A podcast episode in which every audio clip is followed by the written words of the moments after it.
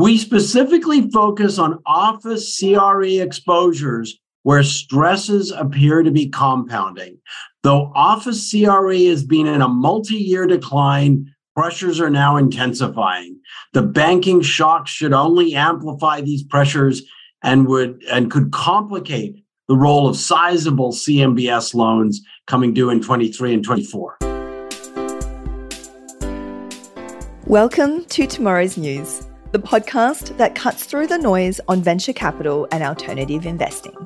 I'm Lucy Du, and I'm here to guide you through the exciting and ever-changing world of investing with my co-host, Gavin Ezekiewicz, the co-founder of BFA Global Investors. Together, we bring you our take on the hottest discussions in growth investing and global markets, from Silicon Valley startups to the burgeoning markets in Asia and beyond.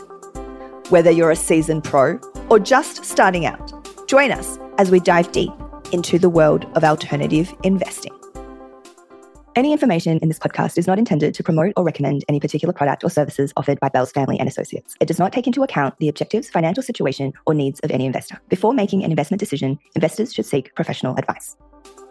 In this episode, we are joined by Roni Green, founder and manager of GFAM Global Credit Opportunities Fund, and an experienced global credit analyst, to discuss the current state of the commercial real estate market. We explore how the recent banking crisis has impacted the real estate market and what it means for investors. We discuss the endured stress on banks' balance sheets, the impact on the bond market, and how these factors are affecting the real estate market. We also take a look at how Australia fares in all of this drama. Shortly after the recording of this episode, news broke out that First Republic Bank had been bought by JP Morgan, which opens up further discussion on banks' earning power and how credit events get realised in the system. We will delve deeper into these topics next time. And now, here's Gavin and Roni. Good afternoon, everybody. Great to be here again with Lucy and with Roni Green, our global expert on all things fixed income. Today, we're going to talk a little bit about a hot topic. It's probably going to get hot even during this podcast, which is being recorded midday in Australia, because we're going to find out what happens to First Republic, maybe even the next hour or so. And that can impact a bunch of areas in the market, but one of them that certainly is right in the eye of the market at the moment is commercial real estate. And a little quote, Roni sent this over to me, and I thought it just captured the zeitgeist. They said, we specifically focus on office CRE exposures where stresses appear to be compounding. Though office CRE has been in a multi-year decline, pressures are now intensifying. The banking shock should only amplify these pressures and could complicate the role of sizable CMBS loans coming due in 23 and 24. And Roni's going to tell us what that means. But I also want to provide the counterpoint. A guy who made all of his money in commercial real estate, Sam Zell, told a bunch of NYU graduate students that remote work is a bunch of BS and they should dismiss the idea of working from home. Roni, what do you make of the noise in commercial real estate? Firstly, thanks for having me. It's great to be back. I think big picture is that the world's changed post-pandemic, right? It really accelerated some trends and around the valuation of commercial property. I think like Silicon Valley Bank, Silvergate, etc., put it to the fore. Like JP Morgan said, it's been in a multi-year decline. And some of the transactions have been a little bit scary, especially overseas. Places like San Francisco, where there's been some demographic changes, etc. Couple that with the pandemic and some stress on the funding side of the balance sheets, that you get a bit of a recipe for some disaster. To be quite honest, I think the US banks that have been in trouble hasn't really been caused by commercial real estate. It's been more an interest rate story, but it's all connected, right? Higher rates, office buildings especially, are high duration assets. I think if cap rates got 50 basis points, call it a 20-year asset, that's 10% in valuation just for 50 basis points, right? And it's not very much. So it's not looking great for long duration assets. No, and you're right. When you look, I think San Francisco, currently cell phone use in downtown San Francisco is 30% of what it was pre-pandemic. And you can look at a whole bunch of centers that are not dissimilar to that.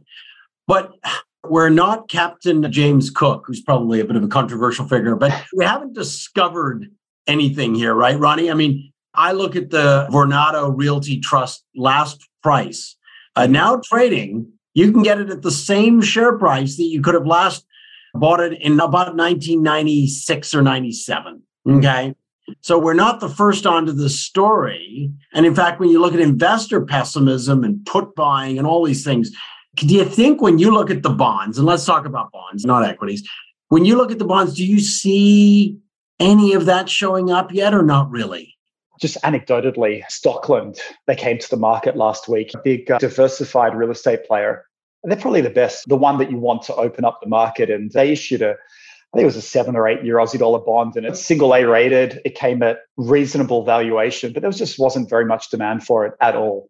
And single A, and it didn't trade particularly well. I think the market's still very skeptical. And for a lot of the developers, at least locally, the reality of the situation has not caught up in the valuations on the balance sheet. I don't think people have taken their pain yet. And I think that's partly because the valuers haven't seen many transactions in the markets. I don't think there's too many willing sellers. I think the buyers are super opportunistic at the moment. Those with capital want 15, 20% discounts. At least that's what I see. So there's quite a big disconnect between the bid and offer on real estate here.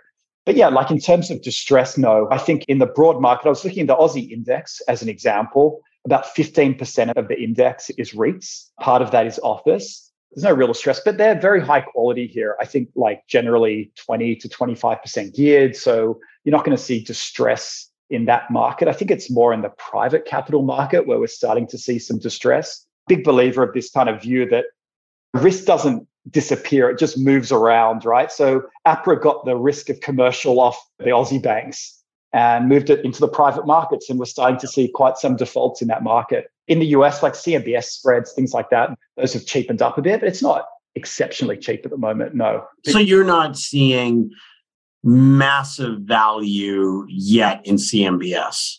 I mean, there's what, $2.5 trillion, I think is the number. I wrote it down somewhere. Something like $2.5 trillion needs to be refinanced before 2025 in CMBS, right? And still sounds like the market may not have totally adjusted. The CRE markets, there's a few different tacks on that market, but I think specifically what people worry about is office, right? Like industrial, other types of retail is not really in that bucket. It's really the commercial real estate bucket. Often the CMBS is higher quality type of stuff. I think there's no exceptional distress in the broad markets at the moment. And I don't think it's a time to be gung-ho in that space. So you're seeing with First Republic now, if that leads to some forced selling, et cetera, then you know, maybe things come up cheap, but at the moment, things certainly aren't cheap, especially in Australia. Pulling back a level, it does make me wonder what happens when we have a higher for longer base rate in terms of the cost of capital is adjusted for a much longer period than people expect. Yeah, that's the risk. Yeah. You know, and I think JP Morgan talks about it, right? There's a carry trade that has been free money. And do people get carried out? And one of the areas where there's just a lot of capital is in commercial real estate. And while it's sort of convenient to say, well, it's just office, at the end of the day, is there a reason why that doesn't leak across to other assets? Now, I'm not saying it necessarily, but it does make me think. You're right. Like I think on these long duration assets with higher rates, right? Like I said before, a 50 basis point move up in cap rates, which is not very much, right? If you go from 4 to 4.5, it's not super a lot on a cap rate, down 10%. And, you know, like we saw 30-year bonds. I mean, this is what did Silicon Valley Bank in, right? They were buying 30-year treasuries and they were down 30, 40%, right? And that's real AAA liquid. I think if rates stay higher for longer, I think those cap rates have to adjust. I don't think people will be that happy with a 4% cap rate, even a prime property. I saw a chart like cap rates have been coming down for 40 years, and perhaps we've hit that inflection point and you can't rely on capital growth anymore to boost your absolute returns. And if people look to just income growth, then I think these asset prices will need to adjust here. So what is your sense about where to hide? And look, I've got a bit of an agenda here. And my agenda is one of our guys just went to an event the other day, and a very smart person is talking about how they're piling into private credit. And I can sort of make the case on private credit. I can make the case that you're going to see a readjustment. And I'm talking in the US here, not in Australia, but you're going to see a readjustment of capital rules for banks. They're certainly going to go into sort of an earnings decline. Make the case why private credit slides in like post GFC. On the other hand, it feels to me like there hasn't really been a real adjustment in terms of the real underlying asset values of the investor's fund. Unlike in a public or your fund where you mark to market every day. So people are looking at the running yield, but really have no awareness of the true capital base and the true capital risk. Am I being unfair? No, I think we're in a bit of a regime shift here, Gavin, if I have to be honest. So I think that in the past, you've always had this tailwind of capital appreciation on the underlying asset, right? Whether it's an office block or residential, et cetera. I'm not so sure that that's still with us. I think that kind of guaranteed capital appreciation, 10% up per year because it's property, et cetera. I'm not sure that stays with us over the foreseeable future, especially if rates stay high. To be able to be confident that you can refinance into another lender, et cetera, at ever lower rates, I think that reality has certainly changed. So I think the calculus is different now. So you better be doing your underwriting here. I read an interesting quote as I was preparing for this podcast. The good thing about commercial real estate is you can do enormous tickets. And if you want to grow your lending book, you just do one commercial loan, you typically do it at the top of the cycle, you grow your book. Look what Silicon Valley Bank, as an example, it's a great way. And a lot of banks did this at the top of the cycle. And interestingly, Charlie Munger was just quoted in the FT. I don't know if you saw that, Gavin, but he said there's a lot of agony out there. And I think it's quite telling that we're not hearing about Berkshire looking at First Republic, are we? As far as I'm aware. So Warren's not buying banks. I said this a few weeks ago. I said, if he's not buying, I'm not buying. He's a million times smarter than I am. Yeah. But I think that's part of the reason, isn't it, Roni? What we've had is we have certainly had a capital event, but we haven't had a credit event yet. Absolutely. But look, I think it's all related, right? I mean, like, why is there deposit flight from First Republic Bank? What is the issue underlying that deposit flight? And it's worries about the underlying assets, which in this case are jumbo mortgage loans, which are not marked correctly, as an example. I think if you look, like I looked at First Republic's balance sheet before, and it's not that heavy on commercial. It's more like these jumbo mortgages that sat on the balance sheet. They didn't get securitized, so the bank stuck with them. I think there's always some underlying catalyst here, and it could be mark-to-miss accounting, as I spoke about before. And you're right, it's just unrealistic marks on the assets are the underlying cause here. And that's why you see guys like Buffett not looking at this asset, and it's the national team like a JP Morgan that's going to have to step in, I suspect, to stem the pain here.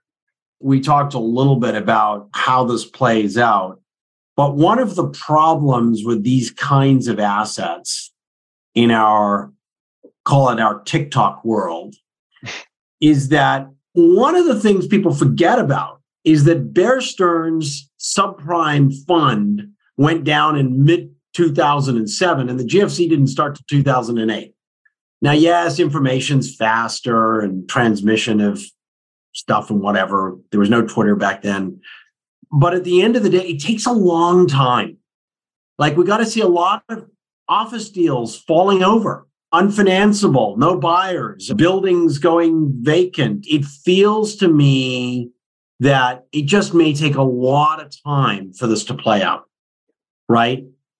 And that means people don't get the miracle cure of the Fed cutting rates so quickly either. It may take a year or more. Gavin, what's that anecdote when a butterfly flaps its wings and you just... So yeah, I think there's some pain to be had here for sure. The Fed can't affect, at least directly, the asset side of the balance sheet, right? They can shore up the funding, lender of last resort 100%. But if there's a real collateral issue here, which I suspect that we're starting to see the beginnings of, and probably started with the LDI crisis over in the UK in October. That was the beginning of it. But yeah, the Fed's starting to break things, right? I don't think it's an 08, 09 type thing, but we're going to get some pain here.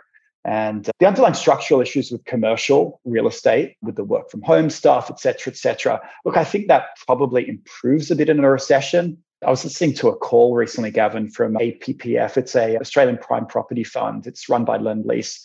And they were tracking the water usage at their offices, which are a pretty key metric for how many people are in there. Yeah, they said those stats are going up, but it's still only at 60% utilization of these are prime offices like One Farrer Place, et cetera.